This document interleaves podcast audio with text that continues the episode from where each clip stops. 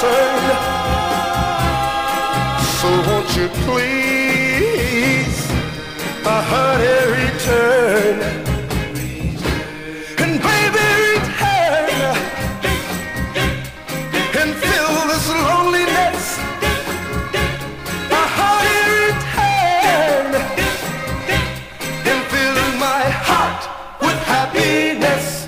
And welcome to episode 1454 of Effectively Wild, a baseball podcast from Fangraphs presented by our Patreon supporters. I am Ben Lindbergh of The Ringer, joined by Meg Rowley of Fangraphs. Hello, Meg.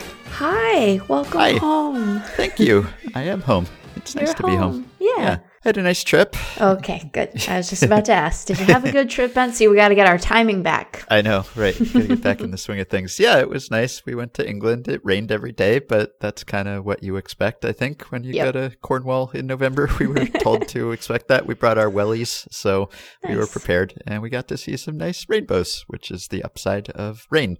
So yeah, it was good. Awesome. Well, we tried to keep the home fires burning while you were gone. You did. They're blazing. They're roaring. you did a great job. I I got the authentic, effectively wild listener experience because I didn't ask you what you were doing or when you were doing it. So I was just opening my app and refreshing and wondering, will there be a new effectively wild episode? And a couple times there was, and that was exciting. And then I got to listen to it, totally surprised, and it was great. I would uh, I would subscribe to this podcast based on those couple episodes.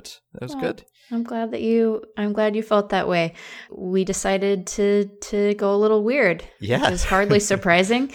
and people seem to have come along with us during our weirdness. So Yes. Uh, we appreciate their generosity and uh, you uh, also seemingly liking it, at least not enough to be like, so next time I'm gone." no, I liked it a lot. I have so Good. many questions about how it came about and how long this was in the works and just how you did it. I assume that you were you you scripted it and you were reading from scripts, although it didn't sound very scripted, but I, I assume you must have. I will give credit where it is due, which is that, uh, especially since you liked it, I told Sam that if you did not like the episode, that we could blame it on me. But since you did like it, I will give uh, the credit where it is due, which is uh, Sam found this whole thing. He Yeah. uh, found the original SABR piece that outlined the game and decided he wanted to engage in some uh, effectively wild experimentation. So he wrote the the bulk of that script, and then you know there were moments in there which I imagine were kind of obvious where we we bantered a bit and uh, went went off script, and we maybe benefited from a bit of uh, Dylan's editing assistance as we usually do. But yeah, we we read from a script. It was hard, made me sympathetic to broadcasters. Yeah. Did you do a rehearsal? Like, did you time it so that you knew that it would take roughly as long as the actual game took? I think we each read through it. Sam read through it, I think, a couple more times than I did, which Dylan could probably tell in the edits. But yeah, he he kind of gamed it out, um, and we had set set times we were trying to hit, and I think we were confident in our ability to talk quickly because we we have demonstrated that skill in the past. yeah. so Yeah, well, that was a delight. And uh, my only regret is that I've seen people saying Ben must have hated this idea, so they had to wait till he was gone. I didn't know. This was a No, total surprise to me. know. I don't know how long Sam was sitting on this thing. Could have been years for all I know. yeah. I have I don't I don't quite know how long. I don't think that I don't think that he was worried that you would hate it especially, but I think that, you know, it seemed like we we had some episodes to fill, so it seemed like a good opportunity to do it. Yeah, it's the off season. That's Yeah. when we get weird or Yeah. weirder. We're always pretty weird, but even by our standards, yeah. Yeah. Well, yeah. If if you or Sam are sitting on any other weird ideas, uh, let's do them because Yeah. I'm all for experimenting with the form because we're seven and a half years into this thing and almost fifteen hundred episodes and anything to keep it fresh. Uh, Jeff and I talked last year about maybe doing some kind of reported episode, like a narrative, like a Mm. thirty for thirty, except effectively wild. So on some weird, strange, silly subject that would never actually be considered deserving of a thirty for thirty, but maybe for us. So something like that, except then he had his whole job thing and I had my book and we never got around to it. But yeah, let's let's keep pushing the boundaries on what an effectively wild episode can be. Not just banter, not just interviews, but also radio plays, I guess. Radio plays, yeah. yeah. Yeah, I think we can uh, we can get a little bit creative. I will say I enjoy talking to you very much. It was very nice to have a chance to chat with Sam a bit more. Yeah. But it did make me appreciate greatly the amount of work that you and Dylan put into each episode of this. Mm, yes. I have some podcast editing experience from doing FanGraphs audio stuff, but it's it's a little more straightforward. And you know, we only ever just have that one song. so yeah, it made me uh, appreciate all the the work that you do for our listeners and for your co-hosts. So uh, we're we're happy to have you back for a variety of reasons, not the least of which is I no longer will have the anxiety of picking the right song for the intro yes. and outro. It's quite great stressful. Yeah. yeah. Yeah, well, that was fancy. There was it was well produced. There was a national anthem in there. There was uh, the sound of someone speaking from very far away that was embedded in there. So, yeah, that was uh, some production trickery. Well, I, those those two bits of production we can credit Sam with, but um, you know, selecting train related songs that were not done by the group Train, I get all the credit for that. Yeah, thank you for, for You're not welcome. going with the very obvious one. Absolutely not. So I hope that we will have a treat today too. We have not yet recorded it, but if you're hearing it, that means that we will have recorded it. So this is an interview that I've been hoping to do for a while now. We will be speaking to Eddie Robinson, who is the second oldest living major leaguer. His 99th birthday is coming up next month. His nickname was the Big Easy, and he has had just an amazing baseball life. He was a player, a lefty swinging, righty throwing first baseman, and a good one, four time All Star, got MVP votes in three seasons. He had power. He walked much more than he struck out. Made his major league debut in 1942, then went off and served in the Navy for three years, came back and played until 1957. Played for seven teams and later worked, I think, for another nine. So he was employed by 16 teams in total, two more than Edwin Jackson. But he was on the 1948 Cleveland team that won the World Series, the last Cleveland team to win the World Series. He's the only living player from that team. He was on the great Yankees teams in the mid 50s, went on to be everything else you can be in baseball basically a, a, coach and a GM for years with the Rangers and a scout and a farm director. And he was in baseball for 65 years or so, and he still pays attention to the game. And he just saw so much and played with so many people and against so many people that I've just been very eager to talk to him. And he's kind of a, an independent thinker, too. He was ahead of his time in some respects, and he was even an important figure in sabermetric history because in 1981, when he was GM of the Rangers, he hired Craig Wright, who was the first person ever to work for a team with the title of sabermetrician. So we will talk to him about all of that. I always enjoy the off season as a time when we can just talk to some players from earlier eras. Mm-hmm. Eddie Robinson was born in 1920, which was just a few years after the game that you and Sam were talking about on the previous episode. So he's seen some baseball in his yeah. time. Yeah, yeah um, when you suggested that we do this today and the timing worked out, I, I didn't realize that he had co authored an autobiography. Yes. And now, having done some reading in advance of us talking to him, I really want to read this book because what an Yes. incredible life this guy has lived. Yes, very much so. Yeah. I will link to his autobiography in case you want to procure it. And he faced so many great legendary players, and maybe we will talk about some of them. But our old friend of the show, Ned Garver, he faced Ned Garver 92 times, and he owned Ned Garver. He uh, he hit 282, 380, 526 as a 906 OPS against Ned Garver, who was a, a pretty good pitcher in his time too. So it's nice to have connections between our players from previous eras of baseball. So we will get to Eddie shortly. A few things before we do. This is strange and silly and maybe something that you're aware of, but Jeff actually G chatted me to wish me a happy vacation and he just said, Happy vacation. And he just sent me a screenshot of a baseball reference page. And I feel like maybe I've seen this before because it's one of those baseball reference pages that possibly gets tweeted when like Jeff and Jon Bois will go back and forth and just name weird baseball reference pages. But are you aware of Mike Fish? No. Mike Fish. so Mike Fish is basically like off-brand Mike Trout, and I love this. So Mike Trout, we know Mike Trout. Mike Fish is also an Angels player, or was. He was born the same year as Mike Trout, 1991, so he's 28 years old. He was drafted by the Angels in the 32nd round of the 2013 draft, and he was a center fielder, or at least uh, largely a center fielder. He played other outfield positions too. So you have Mike Fish, who played professionally from 2013 to 2016. He was in the independent leagues in 2016. Prior to that, he had risen as high as double A with the Angels. So at the same time, you had Mike Trout as the face of the franchise and best player in baseball. You had Mike Fish, who was laboring away in obscurity in the Angel system. Same birth year as Trout, same position as Trout, same vaguely fish related last name as Trout, except just the generic. He's like the off brand, he's the generic Mike Trout. He has the fish name, but the species of fish is not specified. And so he overlapped, and I'd love to know what it was like to be Mike Fish in the Angel system at the same time as Mike Trout. I have a couple of things to say in response to this. The first of which is that Mike Fish looks like I'm looking at his baseball reference page now, and I, you know, one one could interpret what I am about to say as an insult because we are a scruffy uh, sort, but I don't mean it that way at all.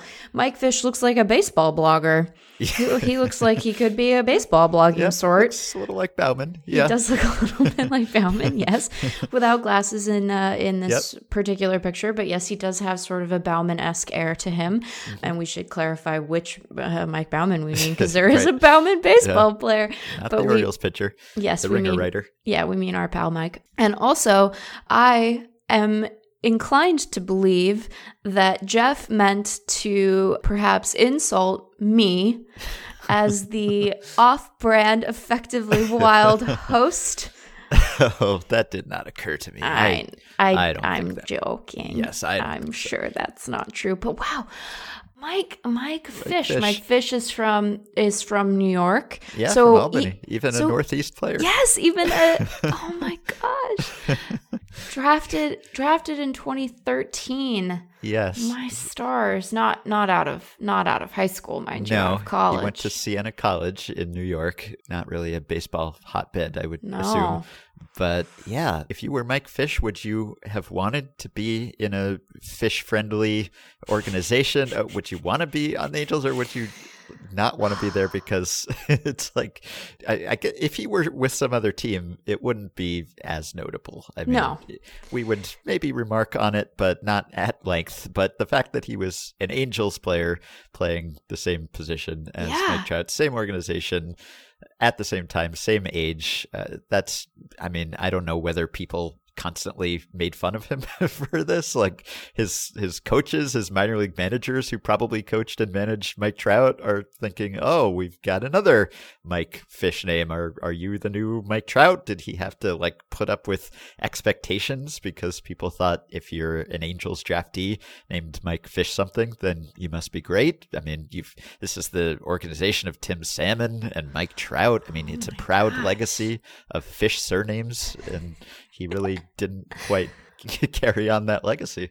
I uh, uh, I don't imagine it would be fun to be an outfielder of any sort or stripe in the Angels organization with Trout ahead of you. Like if you're Yeah. going to do it, you need you need to be like a Jo Adell, right? You need to Yes. be a top prospect in baseball so that you feel like you're on some sort of even footing and and ideally you need to come along in sort of the moment that Adell has where, you know, we all know that eventually Mike Trout, best player perhaps ever, will still have to move off of center field cuz you know, mm-hmm. he'll age and that's just how these things work and it'll be fine. He'll still be incredible and everyone will relax. That's not true. They will crow about it and feel very insecure as human beings, but we will eventually relax. And so like there is a circumstance under which it is fine to be an outfield prospect in the Angels system because we all know that even the very best player potentially ever you know is subject to time in the same way that we all are. Yes. But when you're a 32nd round draft pick out of college and your name is literally Mike Fish, I think it's impressive that he kind of hung around the way that he did because Yeah. I would have a hard time not just reading that as um, the universe saying, This isn't going to happen for you, friend. Yeah, right. Righty thrower, righty hitter. Oh my God. like Mike Trout. no, Mike Trout is listed at 6'2", 235. Mike Fish, 6'1", 205. So slightly smaller. And Wow. I, I guess Yeah. they, they threw him back. he wasn't. but the, the the Angels believe in catch and release is Yeah. what you're trying to say.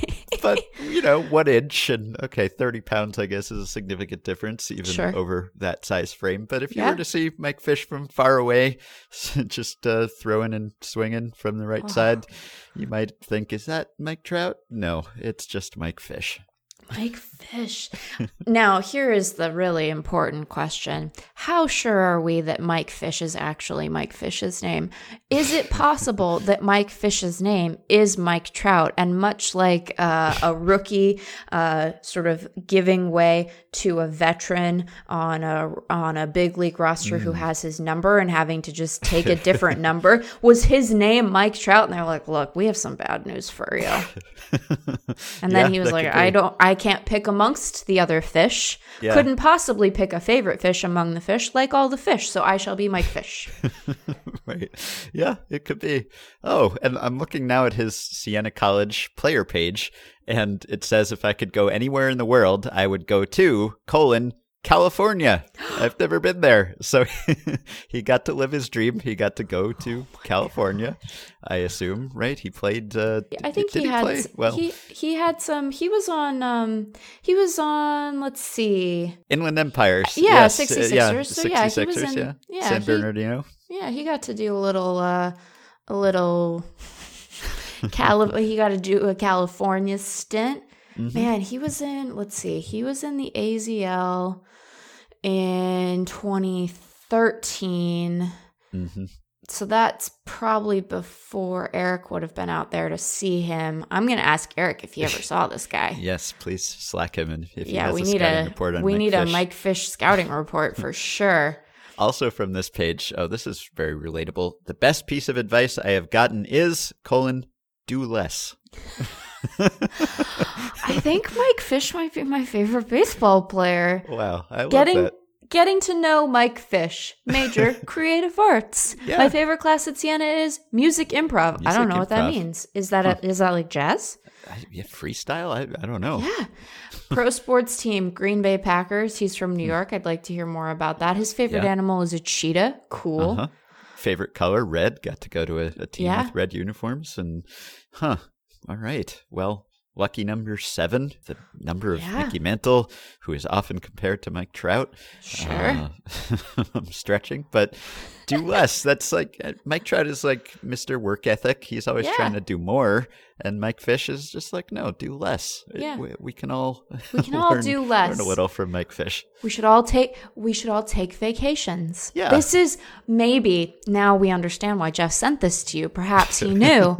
hey, Mike Fish's advice, do less. And you, Ben, we're about to go do that. Yeah, well, a right. very well deserved bit of doing less. Yeah, I just did less, huh? And it worked out just fine. Yeah, came back. Podcast was still here.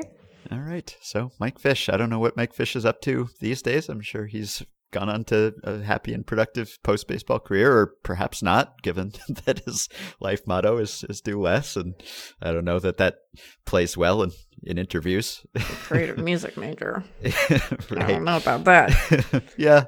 Yeah. That's, uh, eh, well, we, I was an English major, so I know the feeling, Mike Fish.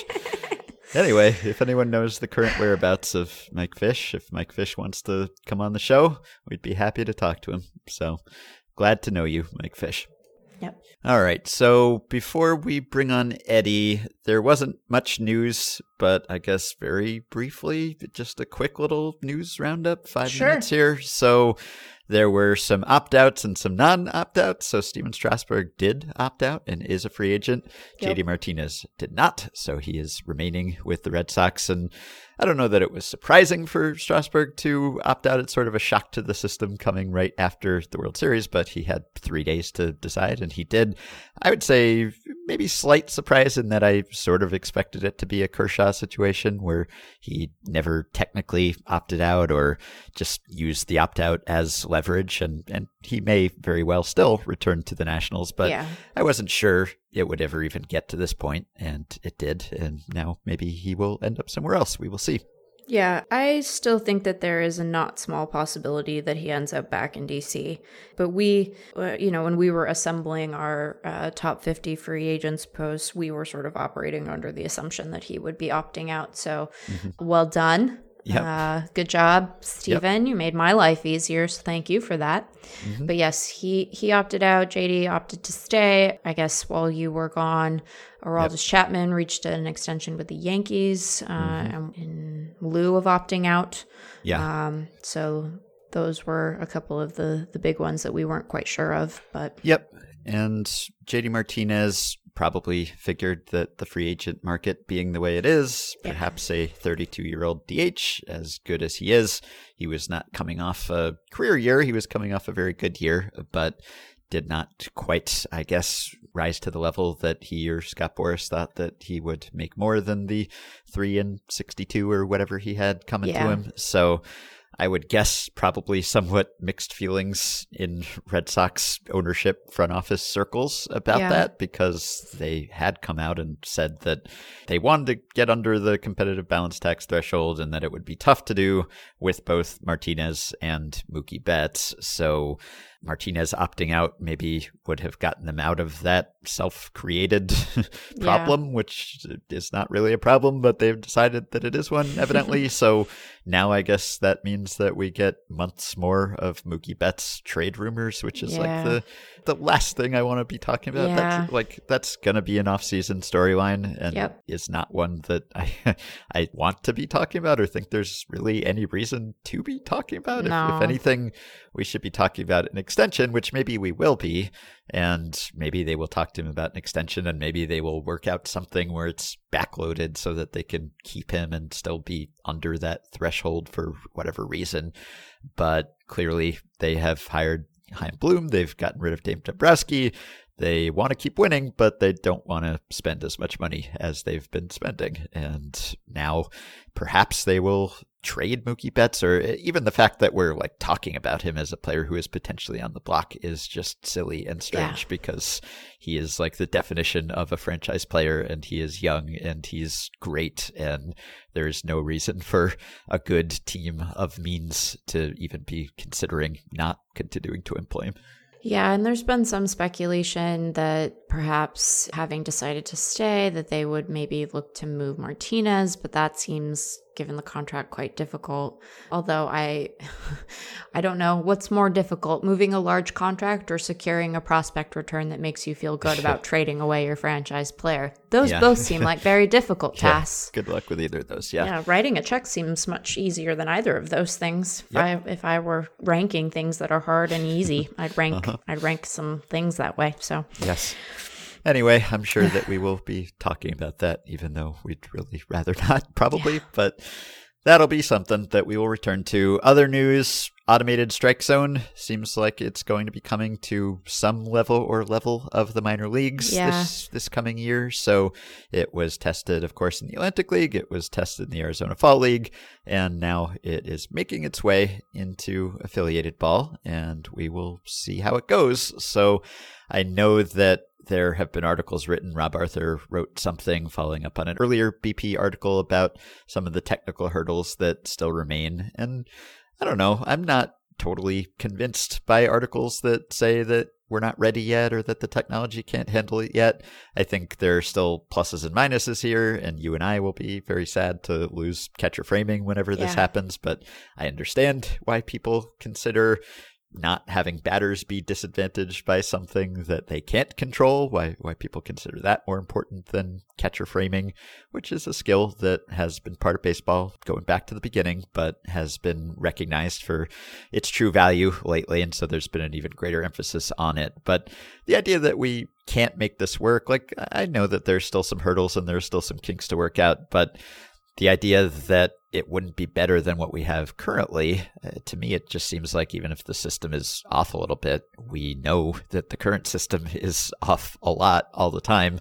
And we're constantly reminded of that as we watch baseball games, which is why I think the momentum toward robot umps keeps building and is probably irresistible. We just have this situation now where we know more about the pitch location than the umpires do, and it's glaring as you follow along. So maybe, I mean, having to do it in real time you're going to get some glitches and you're going to get some kind of embarrassing situations that arise. And so, because there will be some institutional resistance to this and the weight of tradition and all that, there's the idea that, well, we can't implement it until it's perfect. So, if that's the standard, perfection or, or near perfection, then we're probably not there yet. If the standard is, can we be better or as good as human umps, then I don't know, we might very well be there, but maybe that's not good enough to actually make the change.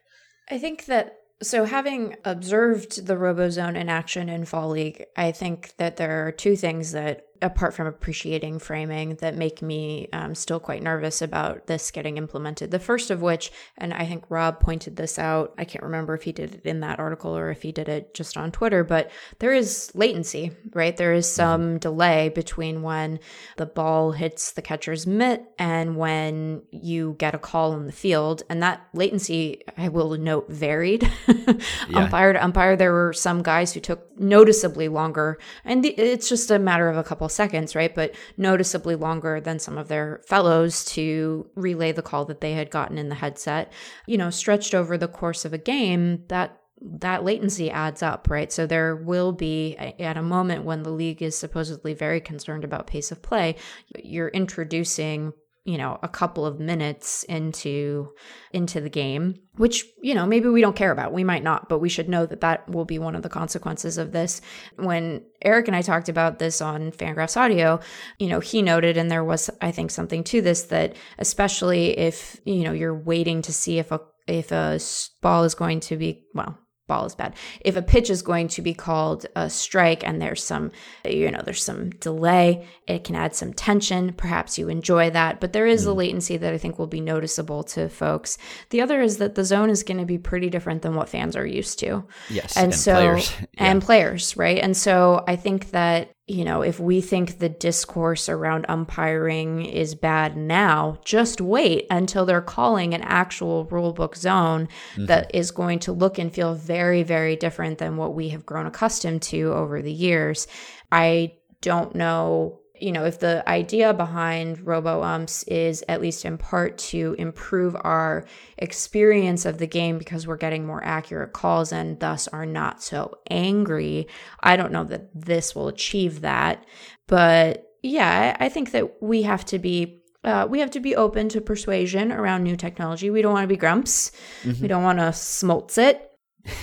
Don't want to do that, even though after having to call a very rapidly played baseball game, I have new appreciation for the hard work that announcers do. Mm-hmm. But I think that we just need to be prepared that the implementation is going to be not just from a technological perspective, but from an expectations perspective, probably pretty rocky. And mm-hmm. I don't know that we'll like it. We might yeah. not like it. We don't yeah. have to like new tech.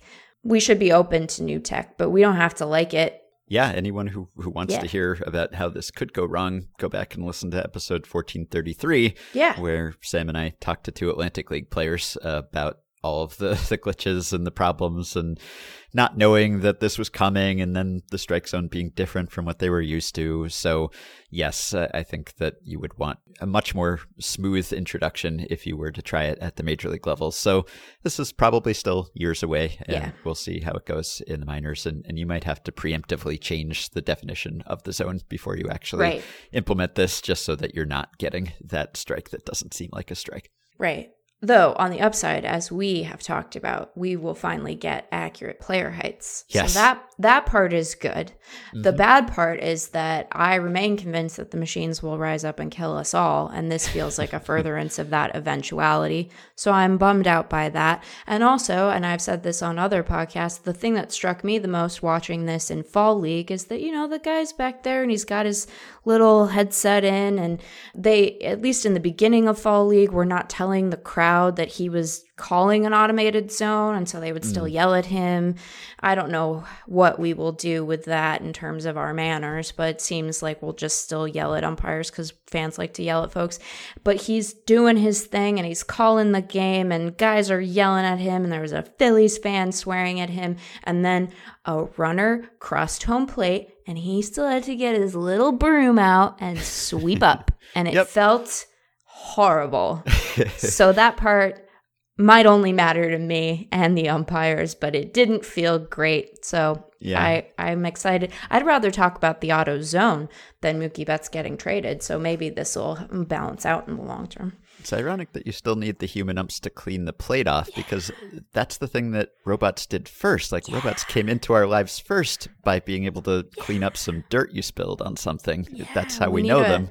We need a baseball Roomba. Yeah, so can we combine the robot umps and the Roomba? Can it be uh, something that calls pitches but also sweeps the plate? I don't know. I will admit that I have at various points in the past just like it, it is obvious that you still need a human being back there. Yes. But I will admit that like in my mind's eye I saw like I saw like a Jetsons robot. That's not what it's gonna be at all, Ben. No, it would be cute though if there were like a, You a could put a little animal on top of it. You could be like, here is our our Yeah. cat, our Sure. baseball cat on our baseball Roomba. Now now we're cooking with gas. All right. And there was also a new slate of Hall of Fame candidates announced in the Veterans Committee. It's not actually called the Veterans Committee anymore, the modern baseball era ballot. 10 candidates, about nine of whom are probably more deserving than Harold Baines. So we will see how many of them get in. I, I think Ted Simmons and Lou Whitaker and certainly Marvin Miller have strong cases, but that's probably something we can revisit and potentially talk to Jay Jaffe about Oh yes. at some point down the road. It was also announced that there's a pilot in the works. Amazon is adapting A League of Their Own as a half hour comedy. It's set to star Darcy Carden from The Good Place and Abbi Jacobson from Broad City. It's still in development. This is kind of a long way away, probably, but exciting news. Always good to have baseball on TV. If we can't have pitch, maybe we can have A League of Their Own, and hopefully it will last longer than the 1993 CBS sitcom version of A League of Their Own, which was canceled after, I think, three episodes. So fingers crossed, and if that gets closer to becoming a reality, I'm sure we will discuss it. If you missed it, you can hear me talk to Katie Baker about the movie last December on episode 1312. And then the last bit of news there was uh, another little flare up in the ongoing collusion discussion and frozen free agent market discussion. So Alex Anthopoulos, Braves GM, made a comment. This was the part of the quote uh, that was repeated everywhere, though it was a longer statement at the time. He said on a conference call with reporters, Every day you get more information, and we've had time to connect with 27 of the clubs. Obviously, the Astros and Nationals being in the World Series, they were tied up, but we had a chance to get a sense of what the other clubs are going to look to do in free agency, who might be available in trades. And obviously, this set off some alarm bells, and Yeah. the Players Association, its ears perked up, and Tony Clark released a statement. He said, the statements made by Braves GM Alex Anthopoulos call into question the integrity of the entire free agent system. The clear description of club coordination is egregious, and we have launched an immediate investigation looking into the matter. Then Anthopoulos released another statement to try to clarify what he had said, and he said, "Oops, no Yeah. collusion, didn't Did a mean little it." did a little whoopsie. Yeah. In advance of the general managers' meetings, I called around to clubs to explore the possibility of potential offseason trades. At no time during any of these calls was there discussion of individual free agents or the Braves' intentions with respect to the free agent market. To the extent I indicated otherwise during my media availability on Monday, I misspoke and apologize for any confusion or any collusion for that matter. so this is obviously something that made everyone pay attention because there is a rule. The CBA says that players shall not act in concert with other players and clubs shall not act in concert with other clubs. And of course, that raises the question of, well, what is acting in concert exactly? How do we Right. define collusion? We are all very familiar with that debate from other arenas these days. And given what's going on with the free agent market and the fact that teams are not spending as much on free agents and also the history of teams colluding and Mhm. being found guilty of collusion and having to pay large sums to players in the late 80s.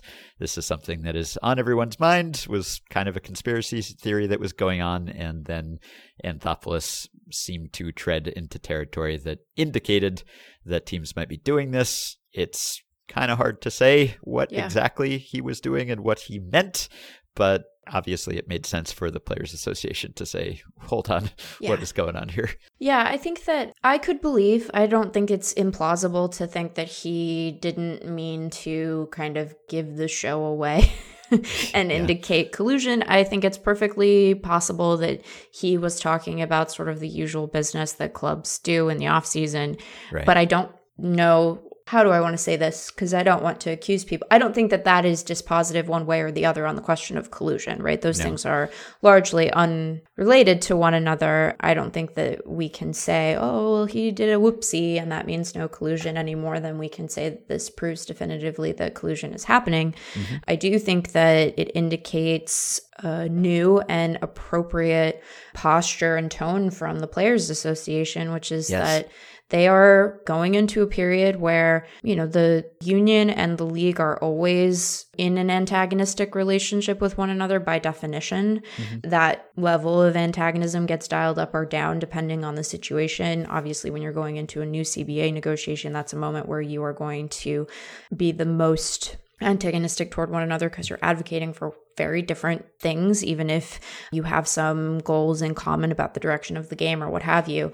So we should be prepared that this is going to be the public posture of the Players Association. And I think it's an appropriate one because. Mm-hmm. However much blame you want to, sort of proactive blame you want to lay at the feet of ownership for the current situation we find ourselves in. And I think I've said before, I tend to be of the mind that like they should get credit and blame for getting what they wanted in the last CBA negotiation in much the same way that the union should have perhaps anticipated some things better and gone a different way with what it wanted. But this is this is their job. Their job is to advocate on behalf of their members and take a skeptical um, look at what ownership and team officials are saying and uh, we should all we should all prepare ourselves for this Yeah. to be the the tone of the conversation going forward because I think it's it would be an abdication of their responsibility to not approach things very skeptically and to be prepared to be adversarial where necessary. So Yep. Yeah. Teams did this before, so they Yep. kind of brought it on themselves that there's going to be suspicion arising Yeah. whenever you get something happening in the free agent market like we've seen in the last few years. And granted, that was decades ago, and Alex Anthopoulos was 10 years old at the time and was mostly a different group of owners, except Sure. for, I guess, Jerry Reinsdorf. But owners have similar motivations today as they did in the 80s. So Yeah. it's, it's not out of the question that this could happen although I would guess that they'd be smarter about it than they were last time and that it would be difficult to prove and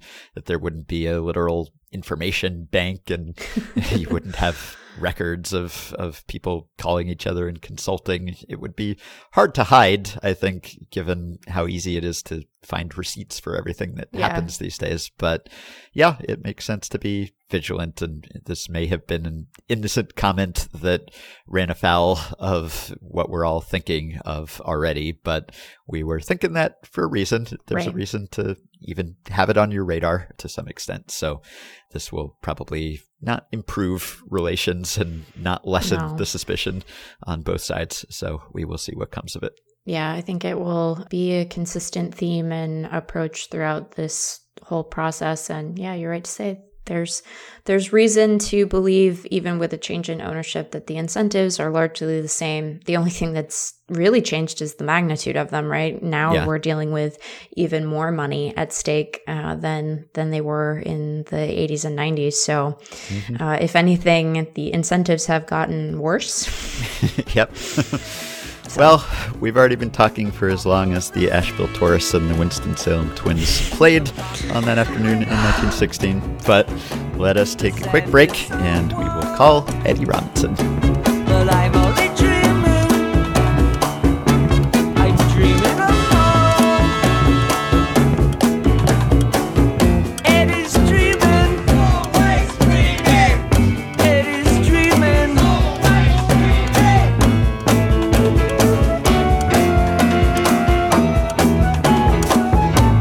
Well, we are joined now by Eddie Robinson, who has led a, an amazing life in baseball, and we're thrilled to get to talk to him today. Eddie, hello, and how are you?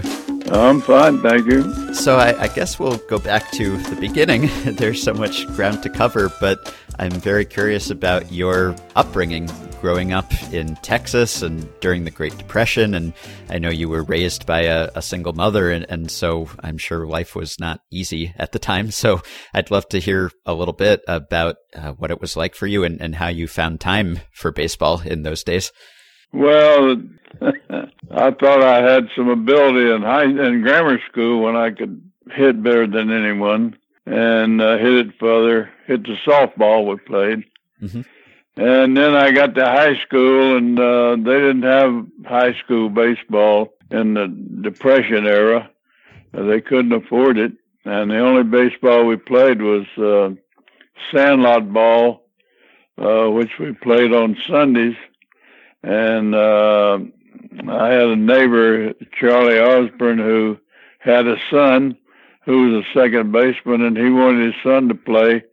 So he formed a kids team made up of uh, uh, young young guys in the area who liked to play. We played that every Sunday, and uh, I graduated from that to the parish semi-pro team that had older players, and uh, I, I was playing for them uh, my junior and senior year in high school.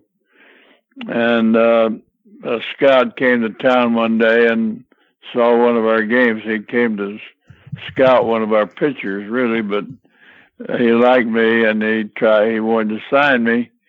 So uh, I I didn't want to sign. Then I wanted to play my last year of eligibility in football in high school. So when I got out of high school, he came around and I signed. Uh, I signed with Knoxville, Tennessee.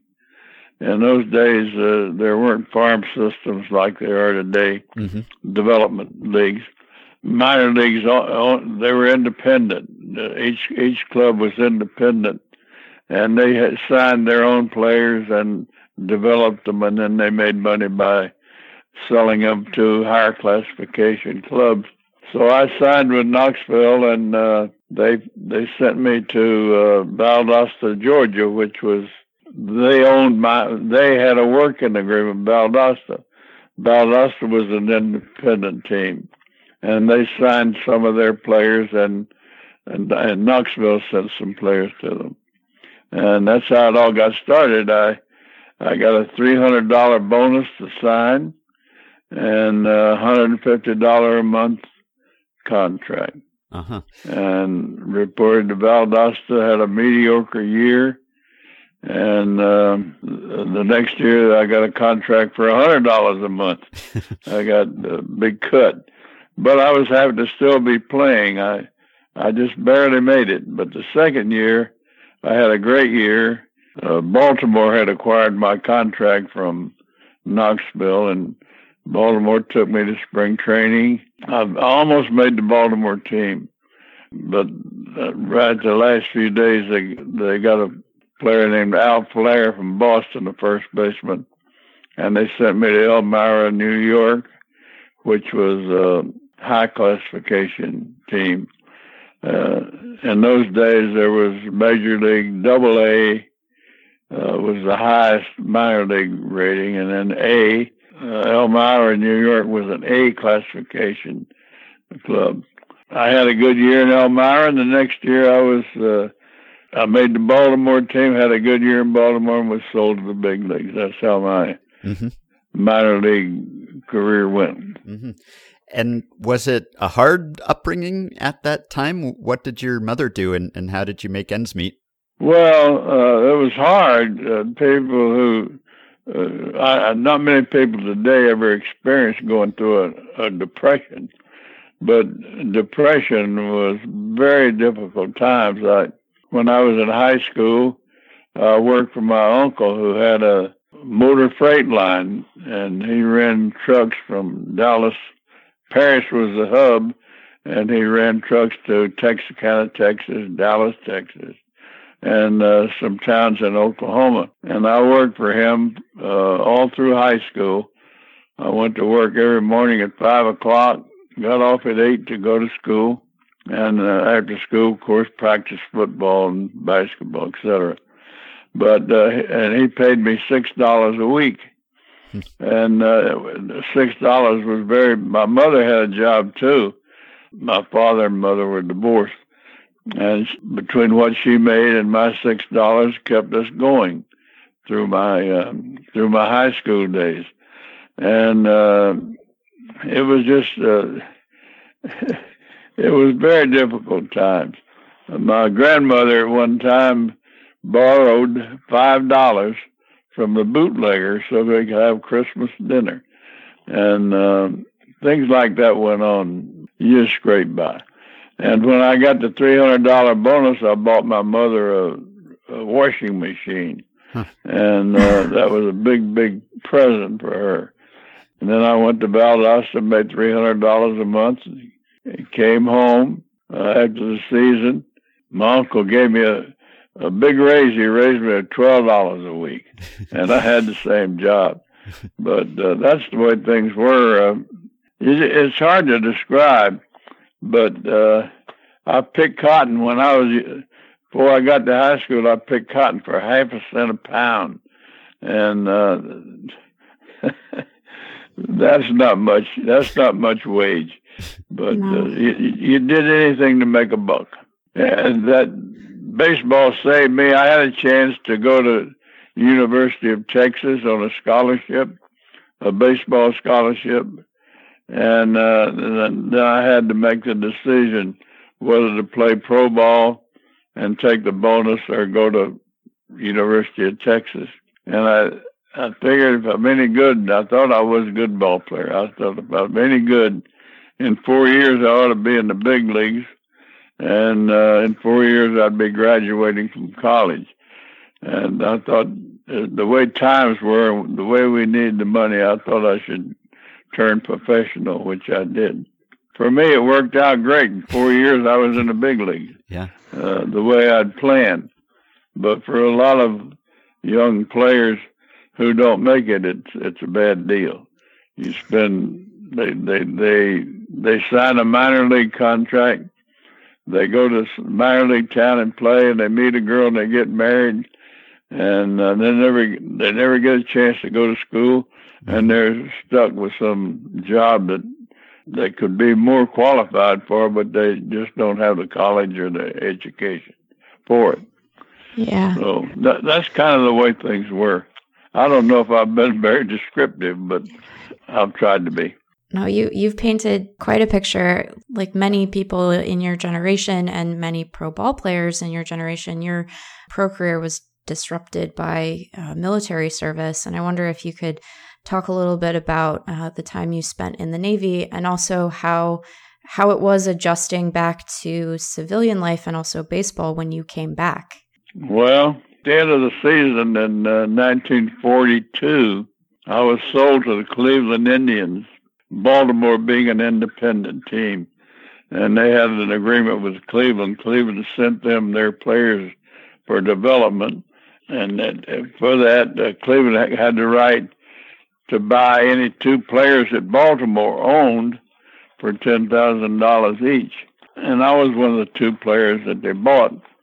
And I went to Cleveland after the minor league season was over, and I got into four or five games before the season ended in, in the major leagues.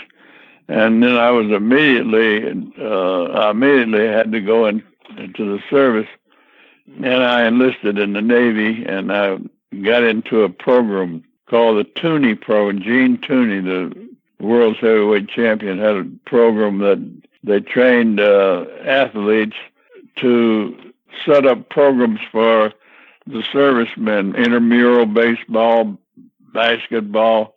It was a valuable program, and it gave the the troops a chance to to get away from their everyday military duties. And I got in. I went in the Navy as a chief uh, specialist, uh, athletic specialist, and uh, I was uh, in Norfolk, Virginia for a while, for two years, and then I went to Hawaii, and was going on down as a as uh, our armed forces would would uh, retake islands in the South Pacific, then we would go in and set up programs for the players on those islands that had been uh, retaken. And uh, I they I had a bone tumor on my leg, and it, and they operated on it in Hawaii, and uh, the guy paralyzed my leg, and I was I, didn't go down to the islands like the rest of the guys. They sent me back because I had a paralyzed leg. I had what was called foot drop, and foot drop you can't pick your toe up. You your your foot sort of hangs. You have to wear a brace, and uh, I didn't think I'd ever play baseball again. But a doctor, I finally got to Bethesda, Maryland, and they had a couple of neurosurgeons there. Uh, neurosurgery was in its infancy, but these guys were, these doctors were very good. And uh, Dr. Pudens operated on my leg, on the nerve in my leg, which the doctor in Hawaii had injured. He cut an inch of the nerve out and sutured. Uh, a nerve is like a inner tube, and the fibers grow down the center.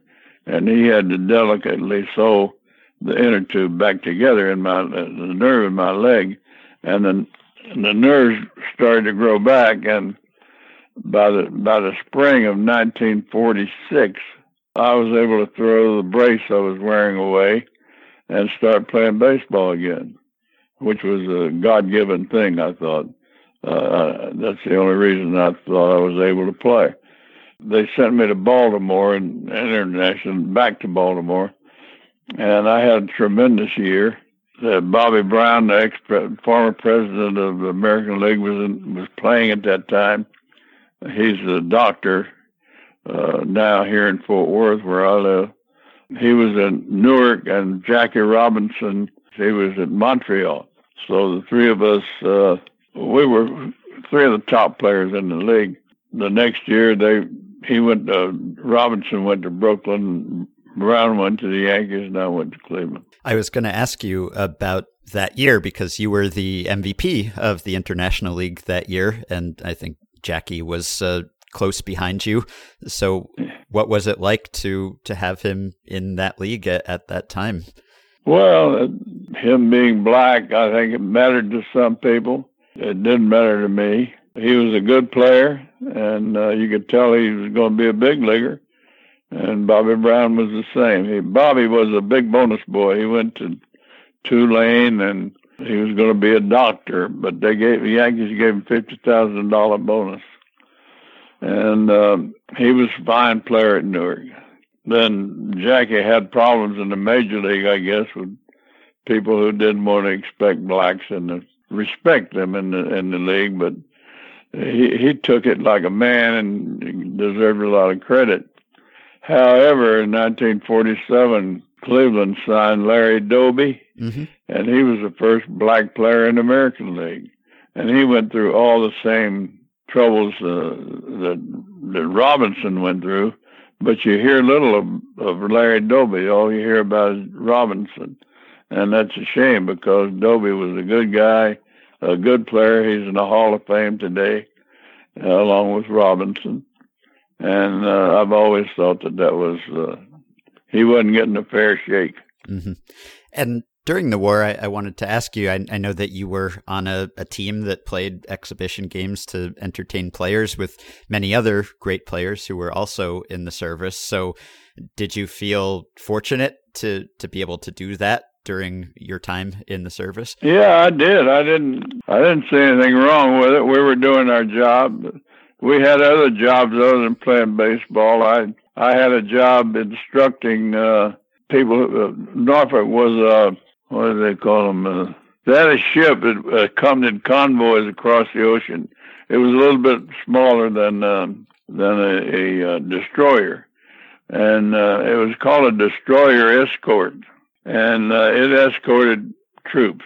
And we would instruct the officers of those ships on uh, submarine warfare using the Doppler system, which they would send out signals, and if they hit anything, it, it's involved. The, the signal would come back, and then uh, we could tell if it was a submarine.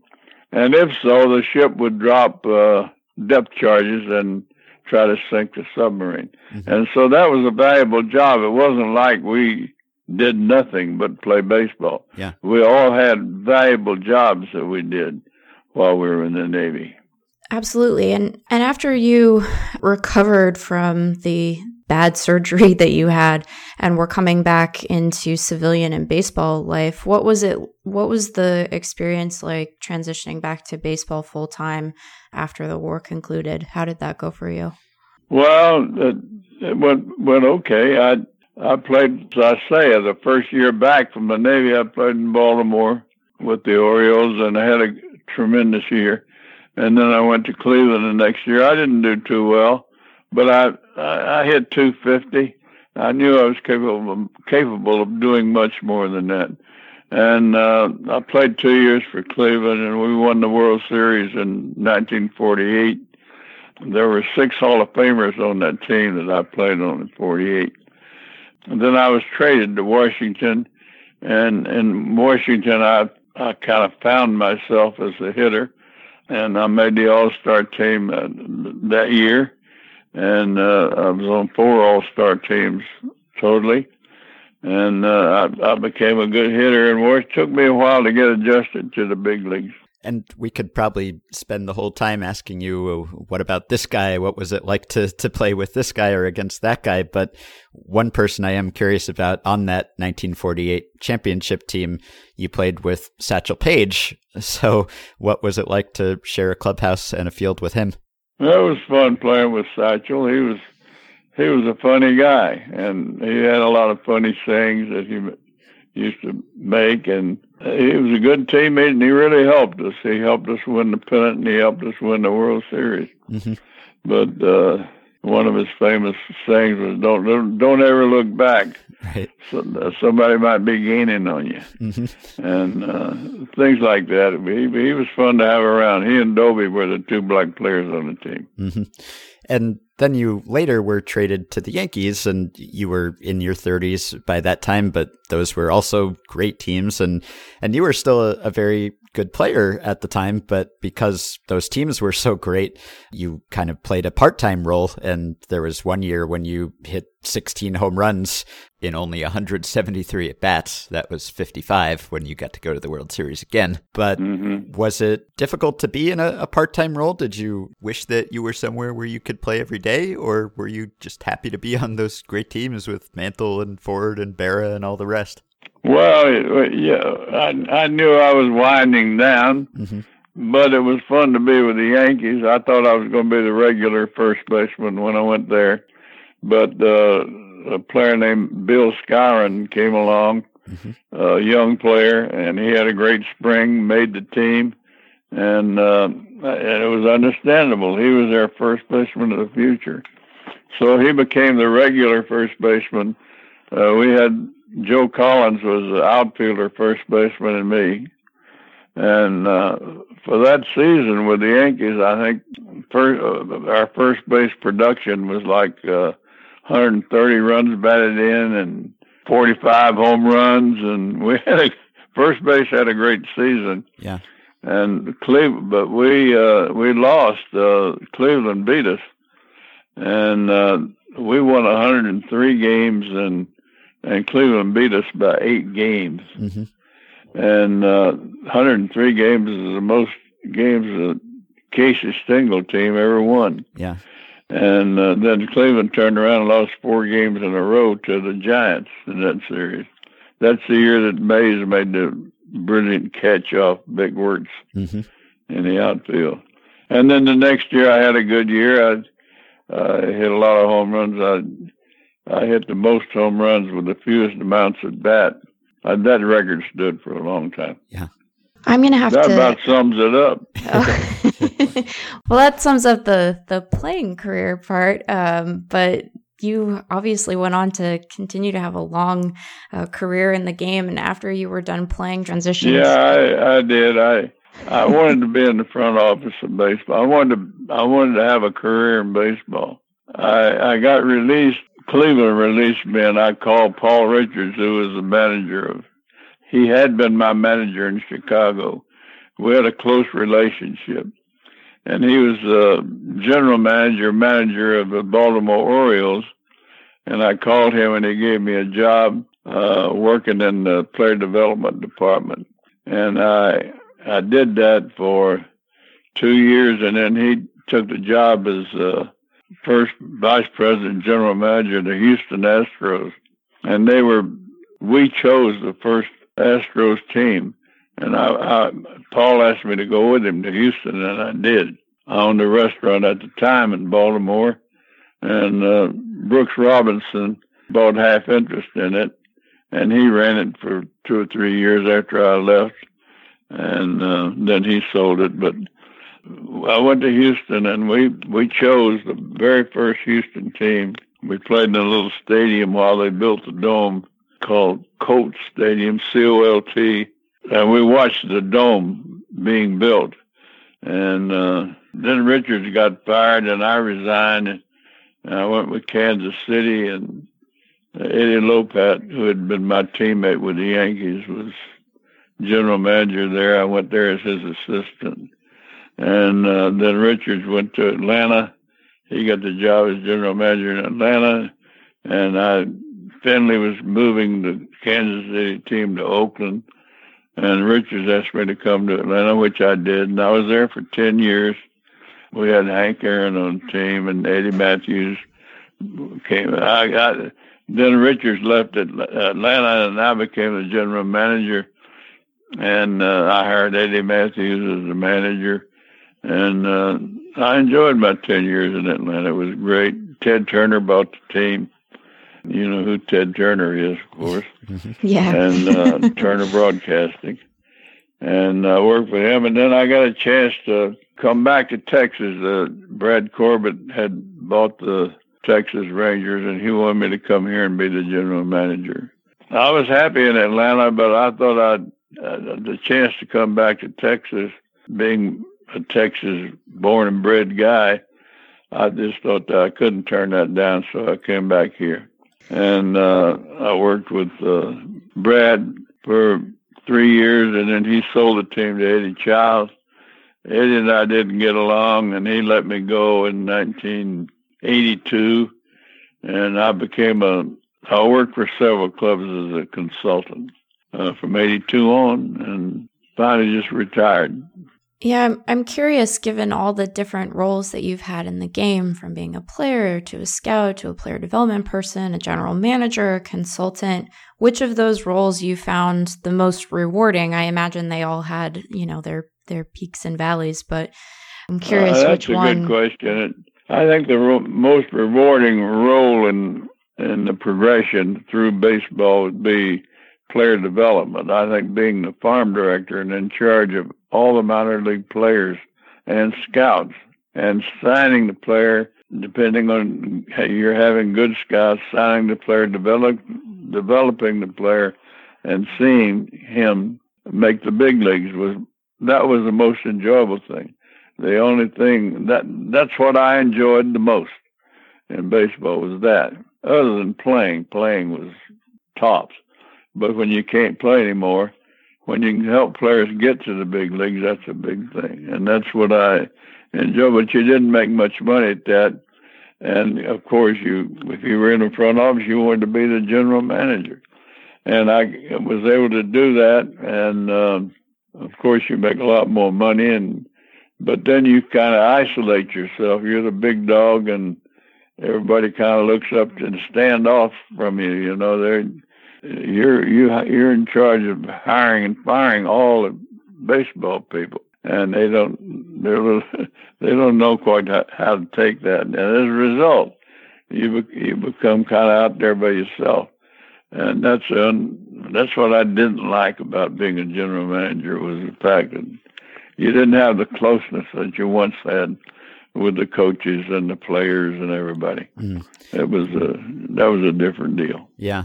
And when you were a, a player development, a, a, farm director, I think you were a pioneer in some respects. And maybe this was the influence of Paul Richards, but I thought I read, didn't you do some things with tracking pitch counts and exercise regimens? No, I didn't. I, the only thing I did that was uh, out of the ordinary, I guess, was I did I did believe in uh, base on balls. I Mm. I thought players who got a lot of base on balls were more valuable than they received credit for.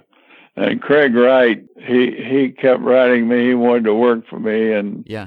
he felt that there was a room for statistics in the game, Mhm. and he finally convinced me, and I hired him, and he came here to Texas, and he was a help. But we, it was in its infancy. Uh, statisticians were, he was the first one, and there must have been a 10 year gap, maybe a 20 year gap before anybody else started hiring them. Yeah. Uh, I, I guess they saw the value of it. And uh, but Craig was a pioneer. He was the first one, and as I said, he was helpful to me. hmm And when I left the Rangers, he he stayed for a while. Then I think he worked for the Los Angeles Dodgers, and Yes. uh, I didn't. I don't know about his what he did after he worked for the Dodgers, but I think he was quite successful. Yeah. And I think that was kind of the inroad of today's statistical Right. baseball. And uh, I think statistics has a place in a game. I think there's that there are certain statistics that are helpful. But you know, you can go as- a long way with statistics, and you can get mired down in it. And and I think uh, they might be carrying carrying it too far. hmm That's my observation. Yeah. Well, Craig was a pioneer, but it, it took someone like you to, to open the door, you know, as a traditional Well, baseball true. man to, to say, I take Yeah. credit for that. okay. Nobody wants to hear it, but I, those who will listen, I tell them about it. Yeah. Well, you also you either played or, or worked for some of the, the biggest characters ever in the game. I, I think, you know, going back to Bill Veeck and then Ted Turner you mentioned, you worked for Charlie Finley in Kansas City and then George Steinbrenner in New York. So you you worked for all kinds of different larger than life personalities. I did. How did I you- did that. How'd you get and, along with uh, all of them? You didn't name the most important one Uh. that I was associated with. That was Paul Richards. Yeah. He was the best. He was the best baseball man I've ever known, and he had great ideas. He was just uh, ahead of the game, and uh, I had the privilege of being his assistant. I played for him two years in Chicago when he was a manager, and uh, that carried on. And I worked for him for for years as his assistant and farm director in Houston, and and I, I enjoyed working for him more than anybody. Uh, Ted Turner bought the Braves while I was there, and he was Ted's a good guy. He was a sportsman. He won the America's Cup, and uh, but then I got a chance to come here with Corbett, Brad Corbett, and he was a wonderful guy. Great guy to work for. Loved to have a good time. Wanted to make the Rangers a winning team hmm and um, I worked for Charlie Finley. Charlie was a knowledgeable baseball person. He he was a smart guy, and he was ahead of the game too. He wanted to promote like Bill Veeck did, Yeah. and owners were the owners were so stodgy and set in their ways. They didn't want anything new. Yeah. And uh, Marvin Miller came into the game while I was hmm general manager, and Marvin did more for the player than anybody. I mean, he he should be in the Hall of Fame. I don't know why they don't Yes. put him in the Hall of Fame, Yeah.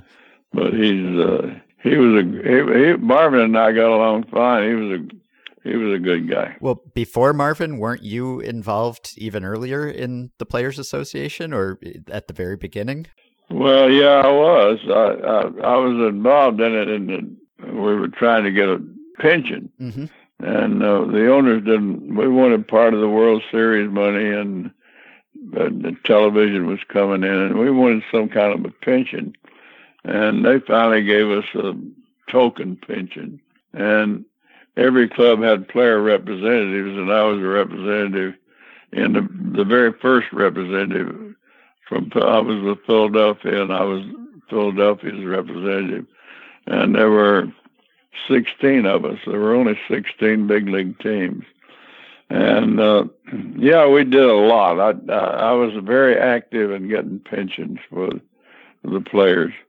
Uh, not in the, not from the very beginning, but from the player representative time.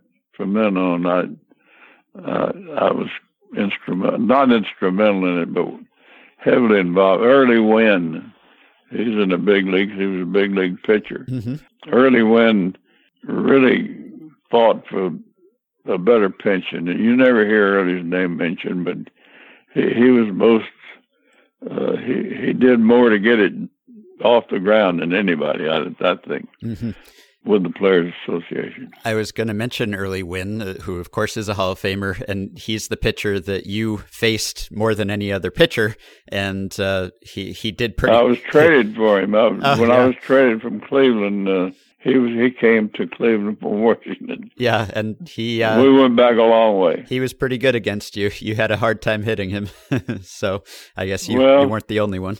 He was a tough pitcher. I wasn't the only one that had a hard time hitting him. Yeah, uh, and I know that Ted Williams said that you were the most underrated and best clutch hitter he ever played against, which is true. If you look back at the numbers, you were very good with runners in scoring position, those clutch situations. And I, I wanted to ask because you played against Williams and DiMaggio and Mantle and played with many of them also, uh, you know, if there are any players that you might want to mention, either your favorite teammates or or the toughest guys you played against, because you know there there aren't a lot of people who have that experience that you have of of playing against players from that time.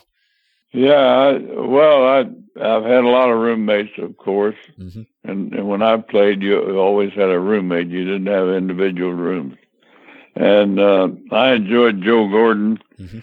Uh, he was my roommate in Cleveland. He's in the Hall of Fame. He had been most valuable player with the Yankees, and Joe and I got to be very good friends, and I admired him a lot, and he helped me quite a bit. Mhm. Ted, I got to know Ted well, and I got to know Joe DiMaggio well. I, I admired them both. I thought DiMaggio was the best player I ever played against, all around player, and I thought Williams was the best hitter.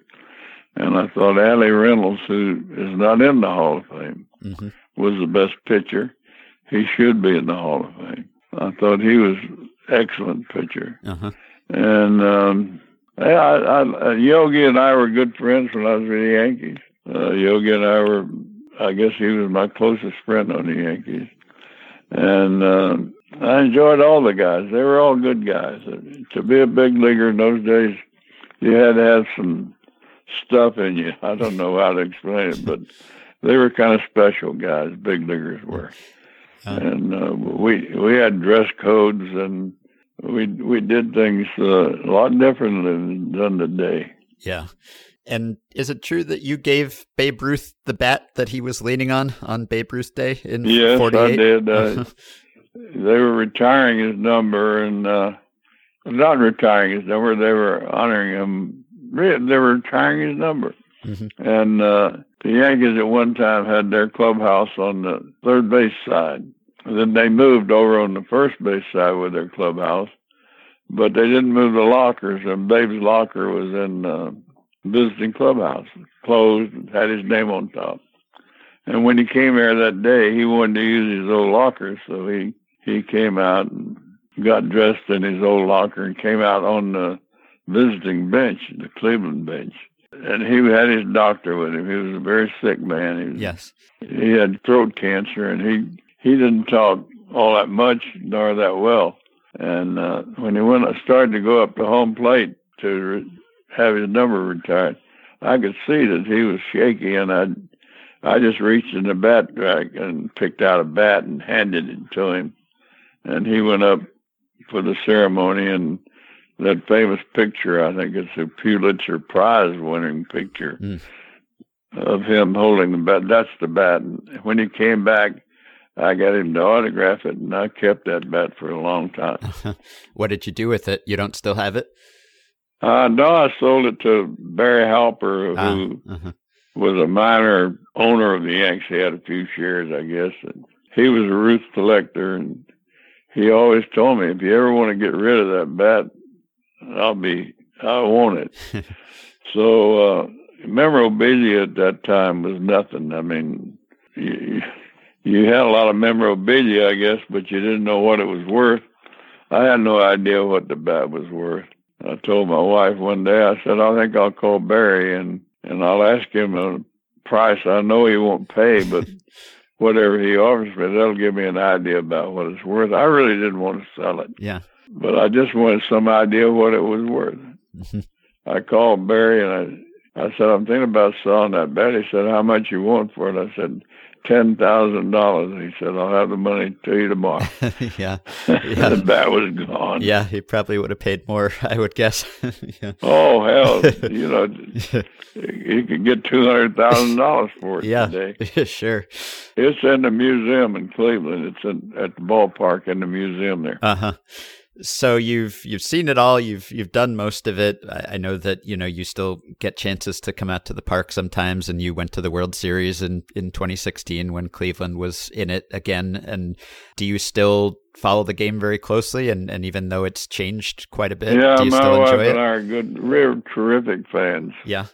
Uh, we follow the Texas Rangers. Mhm. And uh, when you get out of baseball after having been in it for so long, you become a, a hell of a second guesser.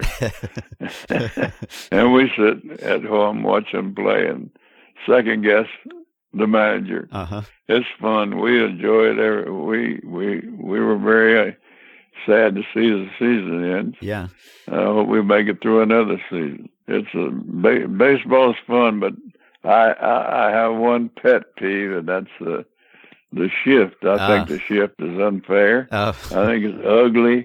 I don't think it has any place in baseball. Uh, uh-huh.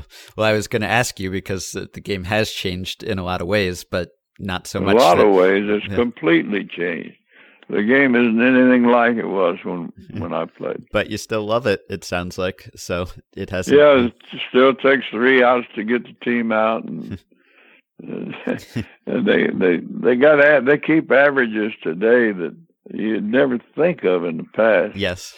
But you know, we won pennants. We had wonderful players. They were heroes. And we did all we did all the things they do today, but today they just do it a different way. Mhm. I think that's the way baseball is. I don't think it'll ever go back Mhm. to the way it was. It's I don't know where baseball's headed. Well, it's it's still here. it's been here before you. Yeah, and, it's it's our national pastime. Yeah. and and when you read or you hear that you're you know the last living player from that 48 team or or the last the the oldest living player from various franchises, how does that make you feel? Uh, Do you feel proud or or Makes me feel damn good. yeah to be here still? I guess. I'm still here. yeah, yeah. but uh, I have so many memories, and and I'm I'm writing. A, I wrote I, I I wrote a book. yes. Uh, Lucky Me is the name of it. hmm It's a it's a very good book. The people that read it uh, tell me how much they enjoyed it, and we've sold a lot of copies. It's a popular book. hmm I'm writing another book at the present time. Um, history of baseball is seen through the eyes, seen through my eyes as a player Oh. how I view and viewed the changes that have come about in baseball over the years up to the present day. Uh huh. And uh, I get such a kick out of that because it allows me to relive my life, my experiences, and all my friends and players that I played with and enjoyed being with, and things that happen, funny things have happened Yeah. you know, every year there's some extremely funny things that go on that fans don't ever know about. You don't know those things going. Yeah. I don't know if they do today or not, but just being Yogi's teammate for two years is just wonderful. That was so funny. things he would say and do, Yeah. and uh, others, others funny things that were at the time. you you didn't think they were very funny, but when you look back at it, they were funny. Yeah. And your your memories just from talking to you, it, it sounds like they're very sharp, and I'm sure that you have been asked these questions many times, and you're used to, to telling people about all these things. But it, it must be nice just to be able to replay all these players that you saw in your mind. You know, whether it's uh, Yeah. Bob Feller or you know all the the legends that you played with or against, to, just to be able to have that Yeah, in your mind's eye. That's right. Yeah. That's why I think this this book will be extra special for those who read it. and uh, if they don't read it, it'll be special for my family. Yeah. But you you've had a pretty good thumbnail sketch here. You did your homework yes. when you researched me. hmm The only thing I know is you know Craig Wright. yes. Craig's a, decent guy, good guy. yes. Mhm. And uh, that's the reason I'm doing it for you. Well, thank you. What do you do? Where where does this go? Well, I'm a I'm a writer, and uh, my stuff is mostly on the internet. Although I've written a couple books too. I've been hosting this program. It's called Effectively Wild. It's for a, a company called FanGraphs, which is one of the newer sort of statistical sabermetric sort of sites. Oh God, are you a sabermetrics guy? well, not as much as Craig. Uh, I'm not as as good at, at it as he is, but I'm I'm interested in, in that side of things. Well, you tell me. Where do you think baseball is going with this? Well, uh, Uh, every front office, every front office in baseball, yes, they don't want baseball people. They they they want statisticians. it's true. Well, you started And, it. uh, and- you hired Craig, and it uh, it started yeah, everything. I, I made a mistake there, I guess, because uh, nowadays they're getting rid of all the scouts, the guys that go out and find the players, yes, mhm. and and they're they're divesting themselves of a lot of damn valuable information. that's true. So I don't know where they're going with it. Yeah, it's true that some teams are, are cutting back on, on their pro scouts at least, although, you know, these days there's so much technology that replicates at least some of what a scout could do, you know. Uh, yeah, they can do all, but they can't look at a player and see things in him that that you can't get with statistics. hmm And and those players, good hitters are born. They you can't make a good hitter, and statistics you can't tell him. You got to swing up at the ball. You got you got to do all these things to be a good hitter.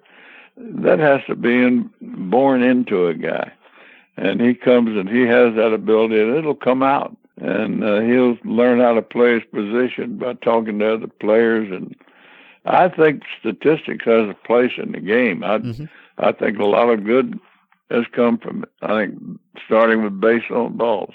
Yes. That now has become a big thing. That was my first thing hmm that I thought about. But I, I just seems to me like they're taking it too far.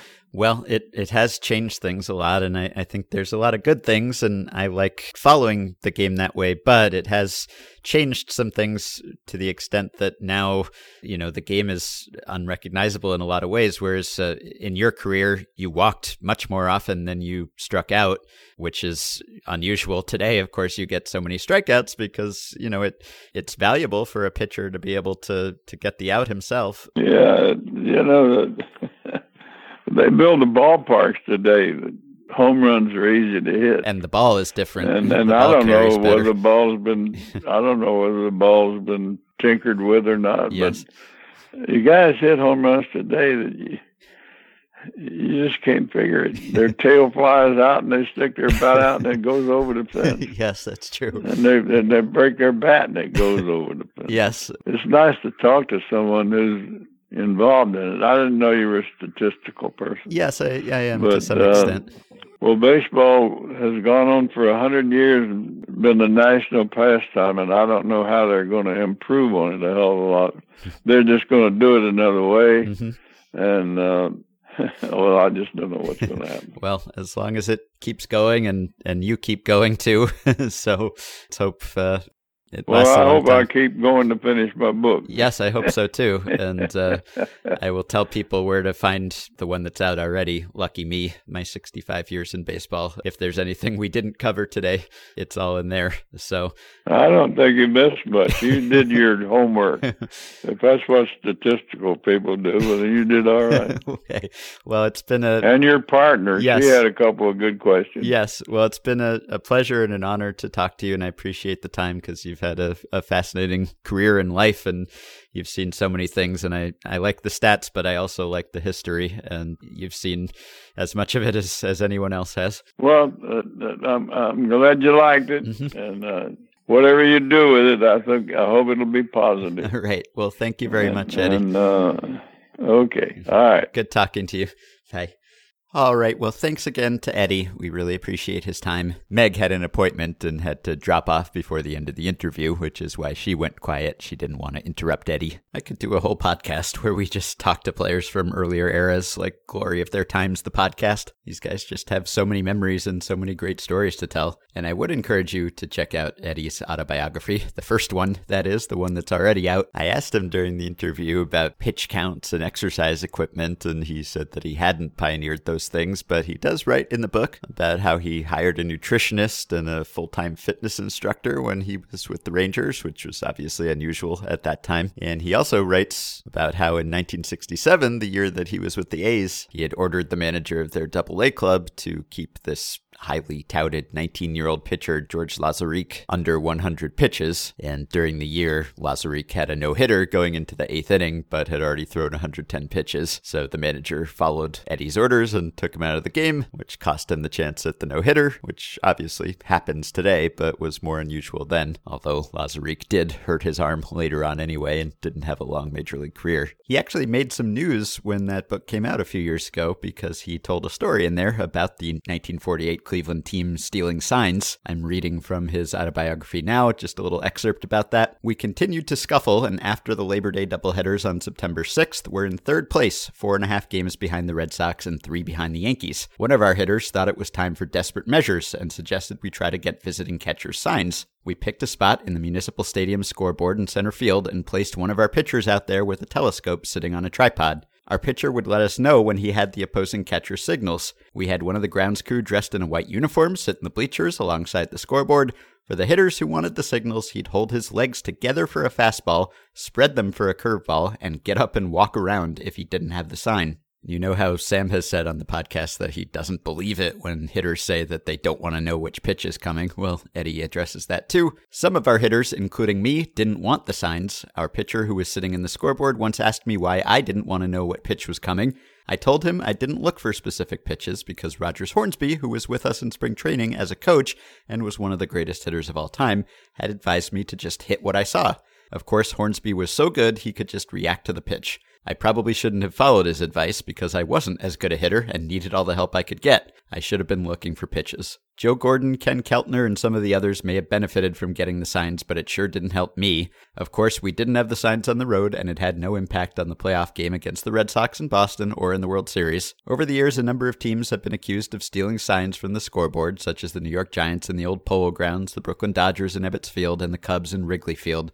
But I've always thought sign stealing from way out there was overrated, and that it rarely, if ever, has had any impact on the outcome of a game. So the more things change, that's another example of teams doing the same sort of things today that they used to do then. Although maybe not with a telescope, maybe with a high speed camera. Anyway, Eddie's 99th birthday is December 15th, so think of him on that day. The oldest living player, by the way, is Val Heim, who played 13 games for the White Sox in August and September 1942. So he actually made his major league debut just a little bit over a week before Eddie did. And then Val Heim went off to military service. He went and enlisted in the Navy also, but unlike Eddie, he didn't make it back to the big leagues after the war. Eddie, by the way, finished with a 113 OPS plus. He was quite a good hitter in his prime. He started the 1949 and 1952 All Star games for the AL at first base. So that 1949 AL lineup Dom DiMaggio, George Kell, Ted Williams, Joe DiMaggio, Eddie Joost, and Eddie Robinson first six hitters. By the way, Paul Richards, the former manager who was such a big influence on Eddie, you heard him talking about him. He was the Wizard of Waxahachie, and he was the one who reintroduced what has come to be called the Waxahachie swap, where you move a pitcher out to a position to gain the platoon advantage and then move that pitcher back from the field to the mound. That was a classic Paul Richards move. So, thanks for listening this week. Thanks to Sam and Meg for holding down the fort in my absence. And you can help support the podcast and keep us going by pledging on Patreon by going to patreon.com slash effectivelywild.